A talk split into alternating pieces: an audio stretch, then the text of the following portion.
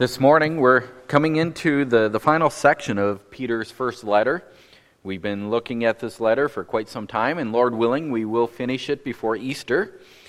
As you know by now very well, Peter wrote this letter to a group of believers who were suffering.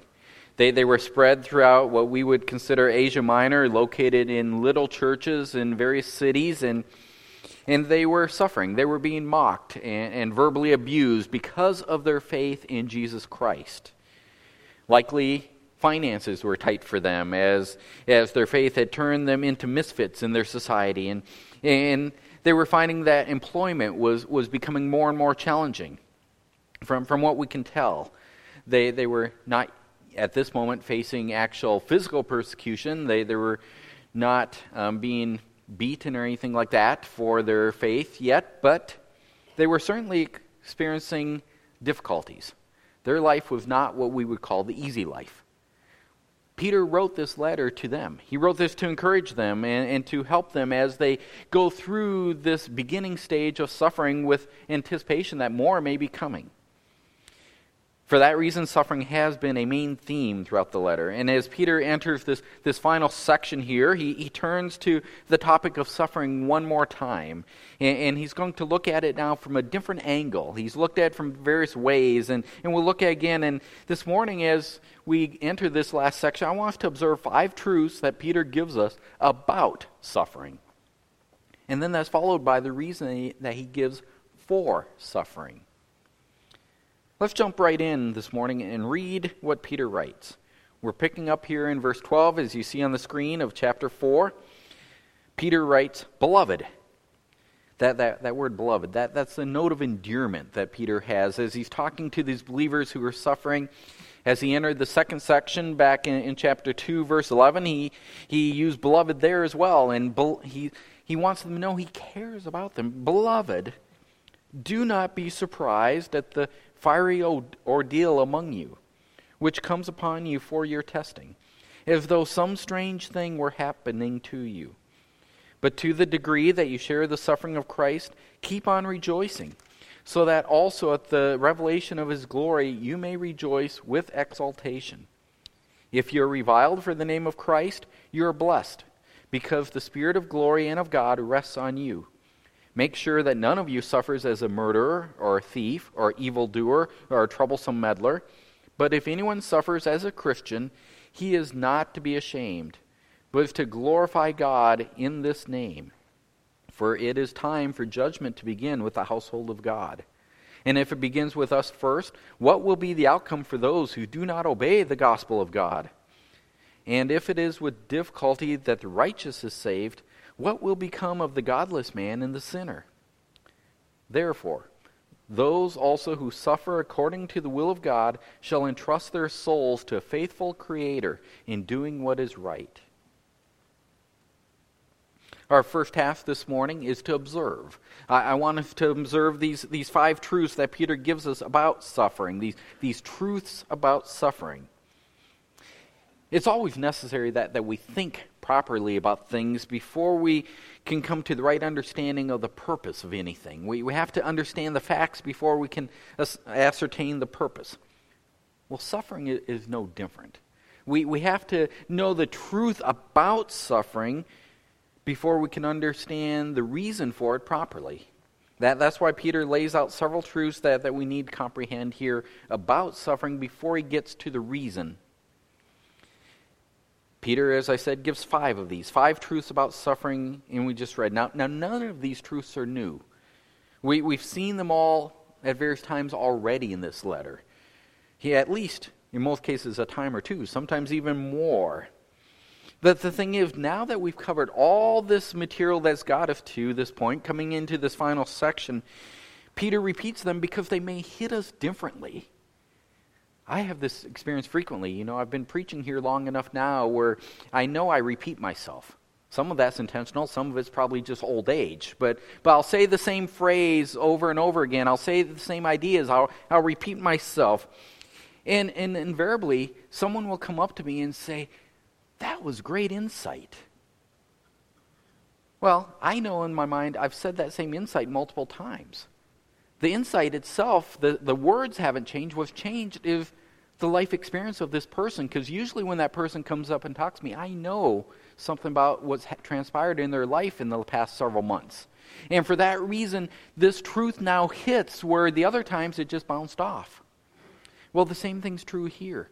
Peter's told these truths before, but he's also expanded and, and explained a lot of things in the last two chapters. So now, as he repeats these truths again, looking at suffering from a new angle, he expects it to hit differently. Truth number one observe that suffering is unsurprising. Peter begins with the command do not be surprised. It's a command. Do not be surprised. Peter be- begins this final section here with the command to the dear leaders not to be surprised that they encounter suffering. I'm, I'm sure living here in Michigan, we all have had this experience. We're, we're driving along icy roads, and, and because we know that icy roads hinders our traction, we're taking it slow and careful. We're, we're, we don't want to slide off the road. We know that steering and stopping are going to be precarious. So, so we are approaching the ice gingerly. And then, as we're gingerly driving down the road, what comes alongside us? A four wheel drive, right? a four wheel drive, and we look at that person, we, we understand that they have the mistaken belief that their four wheel drive will allow their four wheels to have greater traction on this icy road. Yet, we go down the road, and a couple miles, we are totally unsurprised when we see that four wheel drive either off the road in the ditch or up the curb because they couldn't make a turn. We're unsurprised. We anticipate that will be the circumstance. Well, in a similar fashion, there is nothing about suffering that should surprise a Christian. Re- remember, we're specifically dealing with suffering here because they are Christians. That's why they were suffering. The, the world that we live in, as I've said so many times in this, this series, this world is in rebellion against God. This world then hates the Son of God. It hates our Savior and, and actually, we know, put him to death. That's pretty strong hatred, killed him.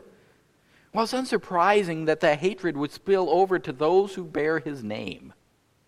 It's unsurprising. Of course, as I've also said numerous times, it's just as unsurprising for us to encounter general suffering, not just the suffering because we bear the name of Christ, but just general suffering. We live in a broken world. Sin has, has ruptured the, the utopia that God created this world in. D- death, disease, greed, abuse, pain, all these things, they come because this world is groaning under the curse of sin. Human suffering is a result of the curse. There's nothing about human suffering that should surprise us. It's not, if we use Peter's words here, as though some strange thing were happening to us when we encounter suffering.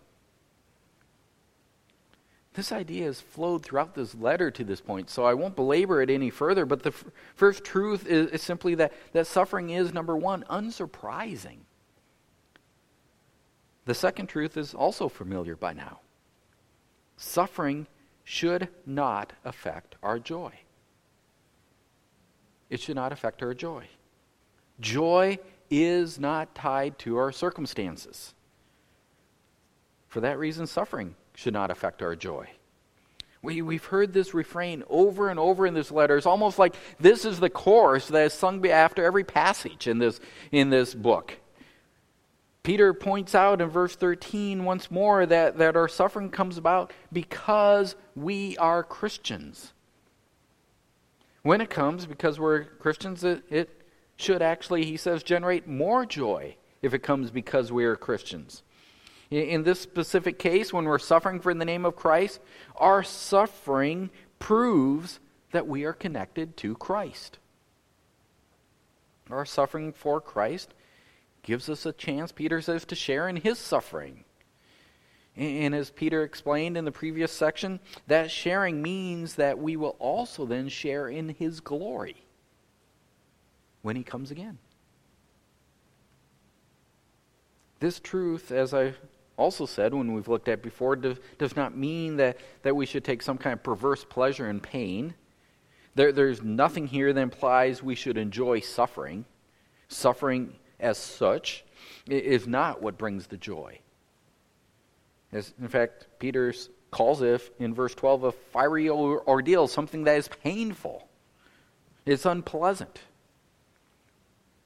This, this past week, I was reminded of this truth once again as I was talking with a friend about how death is ugly. It's simply ugly. There's nothing joyful about death itself. It's an ugly reminder of sin and the, the consequence of sin, the, the horrible consequence of sin. Yet, even death cannot affect our joy. Because our joy is in the one who has already achieved victory over sin and death. We rejoice in Christ. We don't rejoice in our suffering, we rejoice in Christ. Our joy is grounded in, in such a glorious person that, that any suffering that we happen to experience, even suffering that's tied to Him, doesn't touch our joy. Our joy and our suffering, they're, they're, they're separate things. That's truth number two. Suffering should not affect our joy. Moving on to the third truth suffering reveals our unique blessing our unique blessing. Peter seems to be recalling the words of Christ from the Sermon on the Mount when he writes verse 14. If you're reviled for the name of Christ, you're blessed. Well, in Matthew chapter 5, verse 11, on the Sermon on the Mount, Matthew records that Jesus said, Blessed are you when people insult you and persecute you and falsely say all kinds of evil against you because of me. Peter's taken the idea and paraphrased it. This is that thought for thought way of translating. If you're reviled for the name of Christ, you're blessed. That was happening right at the time he wrote this letter to the people that he was sending this letter to. These are people who were being insulted, they, they were being accused falsely because of Christ. And Peter says, Remember, this just means you're blessed. Seems strange to, to think of persecution to think of insults, to think of false accusations as blessings, doesn't it? It, it doesn't really compute in our brains. The, the limited experience that I've had with, with such, and, and it's very limited for me, but there's been times I've been falsely accused that it doesn't feel like a blessing. Look at what Peter writes, though. Peter reminds the readers that, that their experiences, what they're enduring, that does not determine their true state. It's their relationship with God through Christ that determines what they tru- truly are, not what other people say. Their true state, what they truly have, is the Spirit of glory and of God resting on them. That's the truth. That's the facts. In other words, the Christians have the Holy Spirit indwelling them. That's their true state. They are children of God indwelt by the Holy Spirit Himself. What they feel because of their suffering does not affect what they truly are. And what they truly are is blessed. The, the presence of the Holy Spirit in their, their lives, this is a unique blessing, something that Christians alone can experience. And it's a blessing that is revealed in a stronger way when we suffer. If we think about it, this happens in a couple different ways as, as we suffer, and that reveals the Spirit. One, there, there's that peace that, that passes understanding, that, that just unbelievers can't comprehend, this peace that believers experience. The, the calmness and the joy that, that comes as, as God's grace flows into our lives. And God uses so many different physical channels to flow His grace into our lives. We have friends, we have gifts, we have excuse me, with the church. We even have our jobs.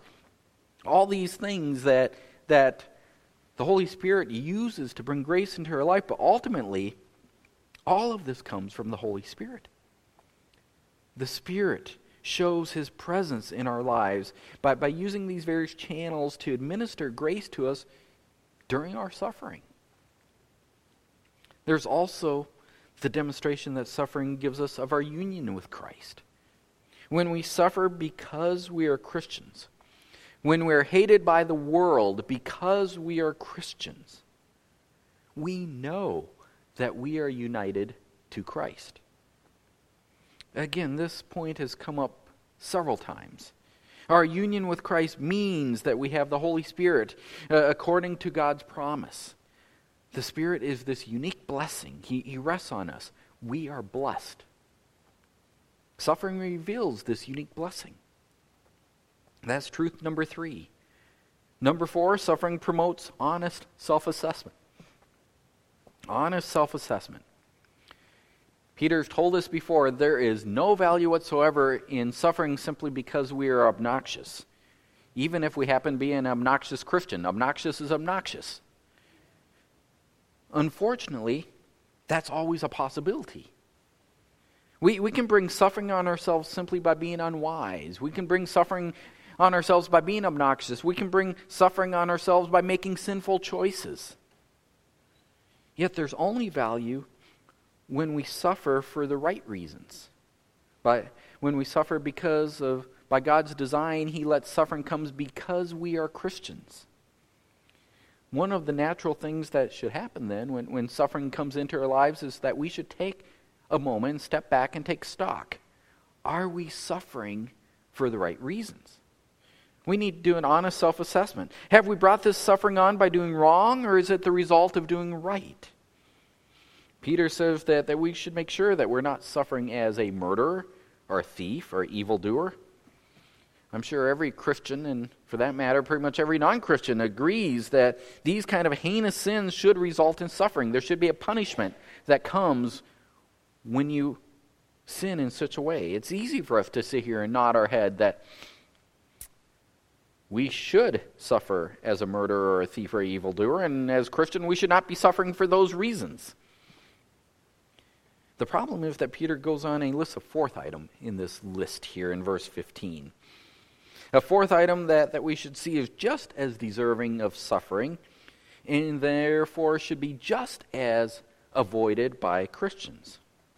The, this fourth item is one that Peter seems to have actually coined the term for. He, he, he made up a word to describe it. This word is not found anywhere else in the New Testament that he uses. It's not in, in, found anywhere in the Greek translation of the Old Testament that Peter would have had available. In fact, to, to this day, it's never been found in any Greek literature outside of Scripture that predates Peter. It seems like Peter made up a word. A word, when you make up words, you usually use words that will create an image in your mind. You combine words, and that's what Peter did. A word that would form an image of someone who is overseeing someone else's business a busybody, a meddler. That's certainly how the early church understood Peter's word from what we find this word pop up in literature afterwards in the early church while they still spoke greek they understood that peter was describing a, a meddler peter's point is it's no more admirable to suffer because you've gone and stuck your nose into someone else's business than it is to suffer because you're a murderer or a thief now, to the best of my knowledge, we do not have any murderers sitting here this morning. I'm not aware of any thieves either. But are there any troublesome meddlers in the group? Do, do some of you find that, that you're drawn to sticking your nose into other people's business? I, I'm not talking about genuinely helping or advising someone when you're asked. I, I'm not talking about pushing biblical truth on someone even when they don't want to hear it, because we do have a biblical obligation to do that. What I'm talking about is pushing your help where it's neither wanted nor biblically warranted. When you receive blowback for that, that type of behavior, you are not suffering as a Christian. You're suffering, suffering as a troublesome meddler. And the point that Peter makes in verse 15 when he writes, Make sure that none of you suffer as these things they list is that suffering should promote an honest self assessment. We need to make sure that we're not bringing it on ourselves. Have we brought it on through our own actions and our, and our reactions? If so, then we need to change our actions and reactions. We need to change for the cause of Christ. There, there's no shame, as Peter writes, in suffering as a Christian. But we need to make sure that's why we're suffering. Suffering promotes honest self assessment.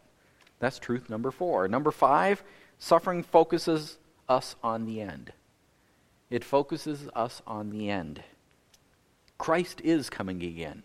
We rejoice in that fact. We celebrate that every time we gather on a Sunday morning on what we call the Lord's Day. This is the day he rose from the tomb, and that points to the fact he's victorious and he is coming again. That, that glorious truth is rung out, rung out already several times in the letter. Christ is coming, and that means that righteous judgment is coming as well.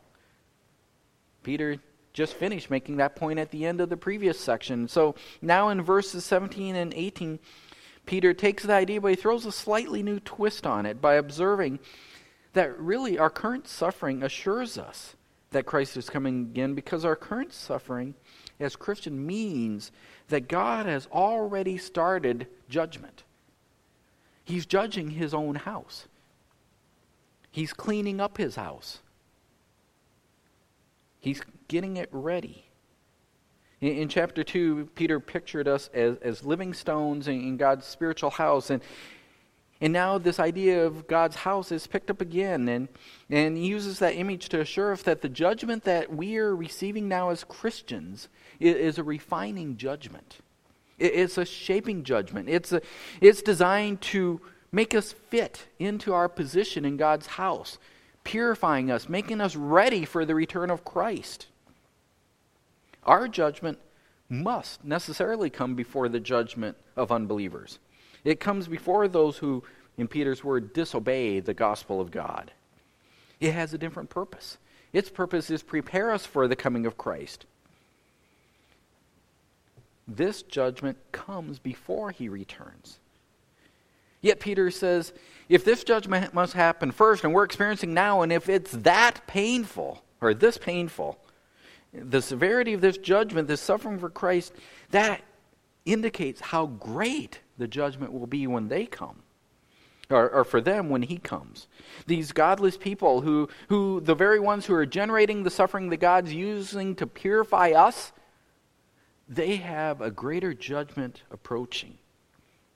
Our Lord, when he comes, will make all things right. He will set the balance right. He will ensure that those who are doing evil pay for their crime. The, the magnitude of our suffering now indicates how great their judgment will be. In the meantime, suffering Christians yearn for his coming. We yearn for that day when he makes things right. It causes us to remember that what we endure now, as Paul says, is nothing more than a momentary light affliction, because it's producing in us, Paul says, a weight of glory far beyond all comparison. And for that reason, Paul says we are afflicted every day, not crushed, perplexed, but not despairing, persecuted, but not forsaken, struck down, but not destroyed. That's all found in 2 Corinthians 4 in Paul's words. This is the suffering we're enduring, but it causes us to look to the future in suffering causes us to focus on the end when the Lord returns. And 2 Timothy 2.12 says, we will reign with him. Suffering puts our gaze forward. Truth number five, suffering focuses on the end. Five truths here about suffering that, that Peter ticks off in, in these verses. Truths we've seen before, but he ticks them off again because he wants us to look at them, summarize them in a different way, Suffering is unsurprising. Suffering should not affect our joy. Suffering reveals our unique blessing. Suffering promotes honest self assessment. And suffering focuses us on the end. Truths that we need to understand about suffering before we can understand the reason for suffering. Yet there is a reason for suffering. There is a reason. Let's think about that next. The, the reason for suffering. Look at verse 19. Verse 19 starts with the word therefore. That, that means that what Peter writes in this verse is the logical conclusion to these five points that he's just made. Therefore, those who also those also who suffer according to the will of God shall entrust their souls to a faithful Creator in doing what is right. We'll tease this out in just a moment. But the way I would summarize the idea that, that we can take away from, from what Peter writes here is that suffering allows us to display our faith in God. Suffering allows us to display our faith in God. There's these five truths about suffering we need to remember, but suffering, the purpose behind it, the reason these truths exist is so that our faith in God is on display. This is why we would call the big idea that we can take away from this overall passage. Suffering allows us to display our faith in God. Displaying our faith in God really is, I hope, our ultimate purpose in life. Our ultimate purpose is not to discover the, the easy path of life. Our ultimate purpose is not to avoid pain in life. Our ultimate purpose is not to make money or obtain fame or to have more toys or to have any of the other things that the world promotes as wor- worthy goals. Now, some of the things the world promotes as worthy goals are worthy goals, such as caring for our children. That's a goal that the world says is, is worthy, and we agree. But none of these things are our ultimate purpose. If we carry the name of Christ, we have one ultimate purpose that is to display our faith in God to a world who needs to know Him as well. That is why we are here. If that were not our ultimate purpose, God would have taken us already. We are here to display Him to a world who needs to know Him. So now let's look at verse 19 a bit and, and see how suffering can serve our ultimate purpose. How it allows us to display our faith in God. There, there are a couple of different ways indicated in this verse. First, we display our faith in God by accepting our suffering as His will for our lives. We display our faith in God by accepting our suffering as His will for our lives. Peter makes it clear that, that one, our, our suffering is according to the will of God, and, and two, we should therefore entrust our souls to Him. That, that word entrust is a powerful word. Our Lord used that word when he cried out from the cross, when he said, Father, into your hands I commit my spirit.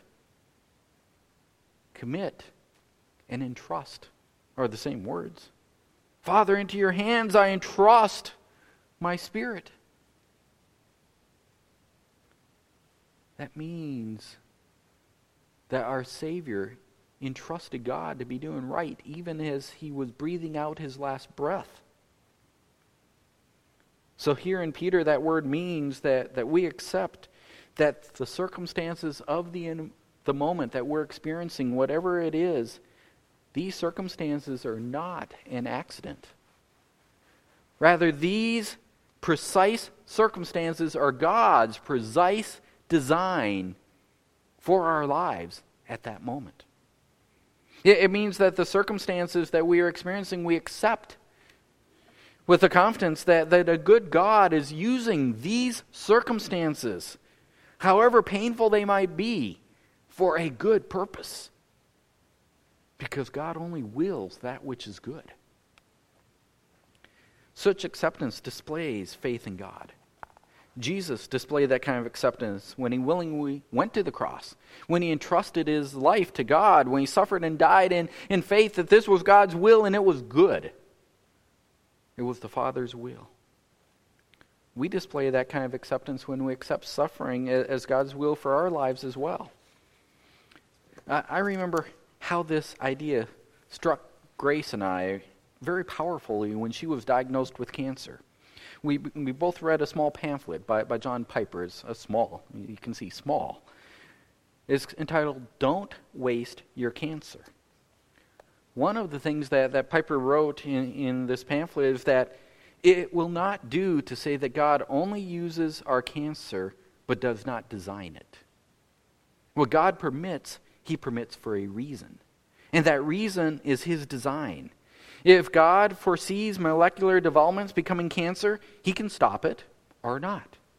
If He does not, He has a purpose. Since He is infinitely wise, it is right to call this purpose a design. As, Grace and I thought about that statement, we realized that, that God had designed her cancer for her life. She did not have cancer because she'd eaten too much processed food or, or consumed too much sugar or any of the other potential life choices that can cause cancer. Sure, those choices may have been God's means that He used to place cancer in her body. But the reason that she had cancer was because God's will for her life was to give her cancer. God certainly could have enabled her body to destroy that, that very first cancer cell that mutated and, and found residence there. God could have destroyed it in her body. God could have miraculously removed her tumor from her body once we knew she had cancer if he wanted to. God could have ensured that her body never produced a cancer cell in the first place, that processed everything she threw at it. Ultimately, the reason that Grace had cancer was because God designed cancer into her life. That means that as painful as, as it might be and as scary as it might be, her cancer, we concluded, was a good thing. It was God's will for her life. Well, the same logic applies to all suffering even suffering that comes because we are Christians. Believers all of, over the world are enduring great suffering because they carry the name of Christ. Many Christians have died in various parts of the world because they name the name of Christ. That is not happening by accident. In every case, it is God's will for their lives. When believers accept that being the case, their faith brilliantly shines forth in a way that stuns the eyes of the world watching them. Suffering allows us to display our faith in God. We display our faith in God by, by first accepting our suffering as His will for our lives. Second, verse 19 also reminds us that we display our faith in God by continuing to live righteously while suffering. Continuing to live righteously while suffering. Or by, if we want to use Peter's words, by doing what is right. By doing what is right, we display our faith in God as we suffer. Think about it.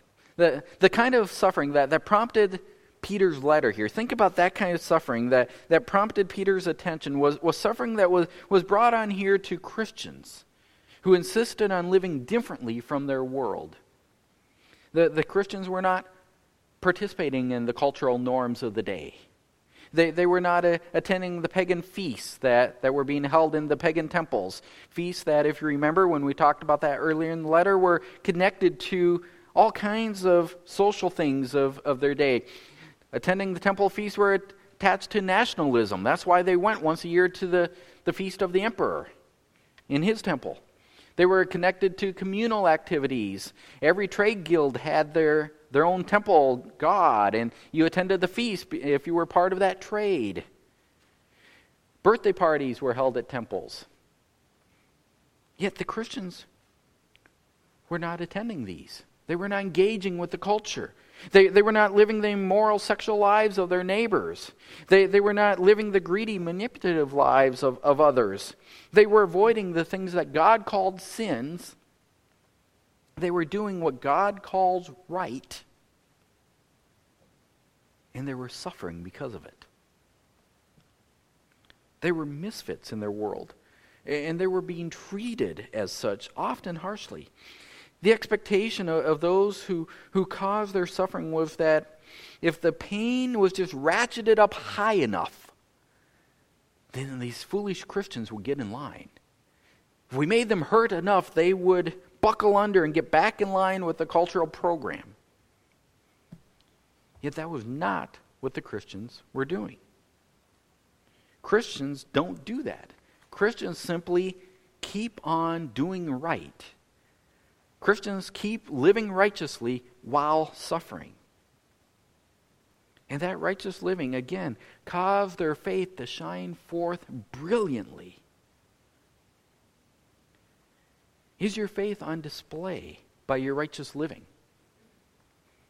I know how awkward it, it, can be when, when coworkers ask you to join them as they, they go engage in, in some activities that God calls sinful. I know how awkward it can be when, when you simply say, no, thank you, and they turn to you and say, well, why not? I know how awkward it can be when they start asking, what's wrong with you? Granted, feeling awkward is, is an extremely mild form of suffering. I, I think we all would admit that. But it still wears us down, doesn't it? Continuing to live righteously while, while suffering even this mild form puts on faith, our faith on display. When we simply keep on doing right, our faith shines forth.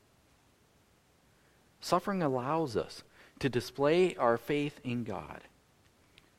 We display our faith in God by, by continuing to live righteously while suffering. Our suffering has a reason. It allows us to display our faith in God. We do that as we accept that our suffering is His will for our lives. And we display our faith as we continue living righteously while suffering.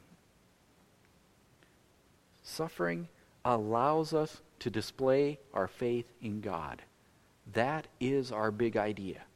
That is the reason for suffering. Displaying our faith in God is our ultimate reason for existence as Christians. Suffering gives us an opportunity to, to fulfill our ultimate reason. Suffering allows us to put our faith on display in a way that attracts the world's attention God brings it into our life so that we can have opportunity to fulfill our ultimate reason for life. Examine your life. Is your faith on display? As we've said before, if you are not suffering now, you will. Many of you I know as I look around this room are suffering right now in various ways. But if you're not at the moment, it will come. As we said at the beginning, we're, we're not surprised, it comes. Are you allowing suffering to fulfill the reason that God has given it to you? Put your faith on display so that the world sees the glory of Christ shine forth. Suffering allows us to display our faith in God. Let's pray. Father, my prayer this morning is that you would enable us to be men and women who will be good stewards of the suffering that you bring into our lives. That we will see it as the gift that you have set for us. It's certainly never a gift that we would choose, but may we accept it from your good hand. Is your good plan for our lives so that we have a unique opportunity to shine forth with our faith. Father, we do want to joyfully magnify our Savior, Jesus Christ. We want to have lives that are filled with joyful proclamation of Christ. We pray this, that you would enable us to do that. We pray this so that Christ would be magnified that we would fulfill our purpose. We pray this in His name, the one who enables us through His sacrifice. Amen.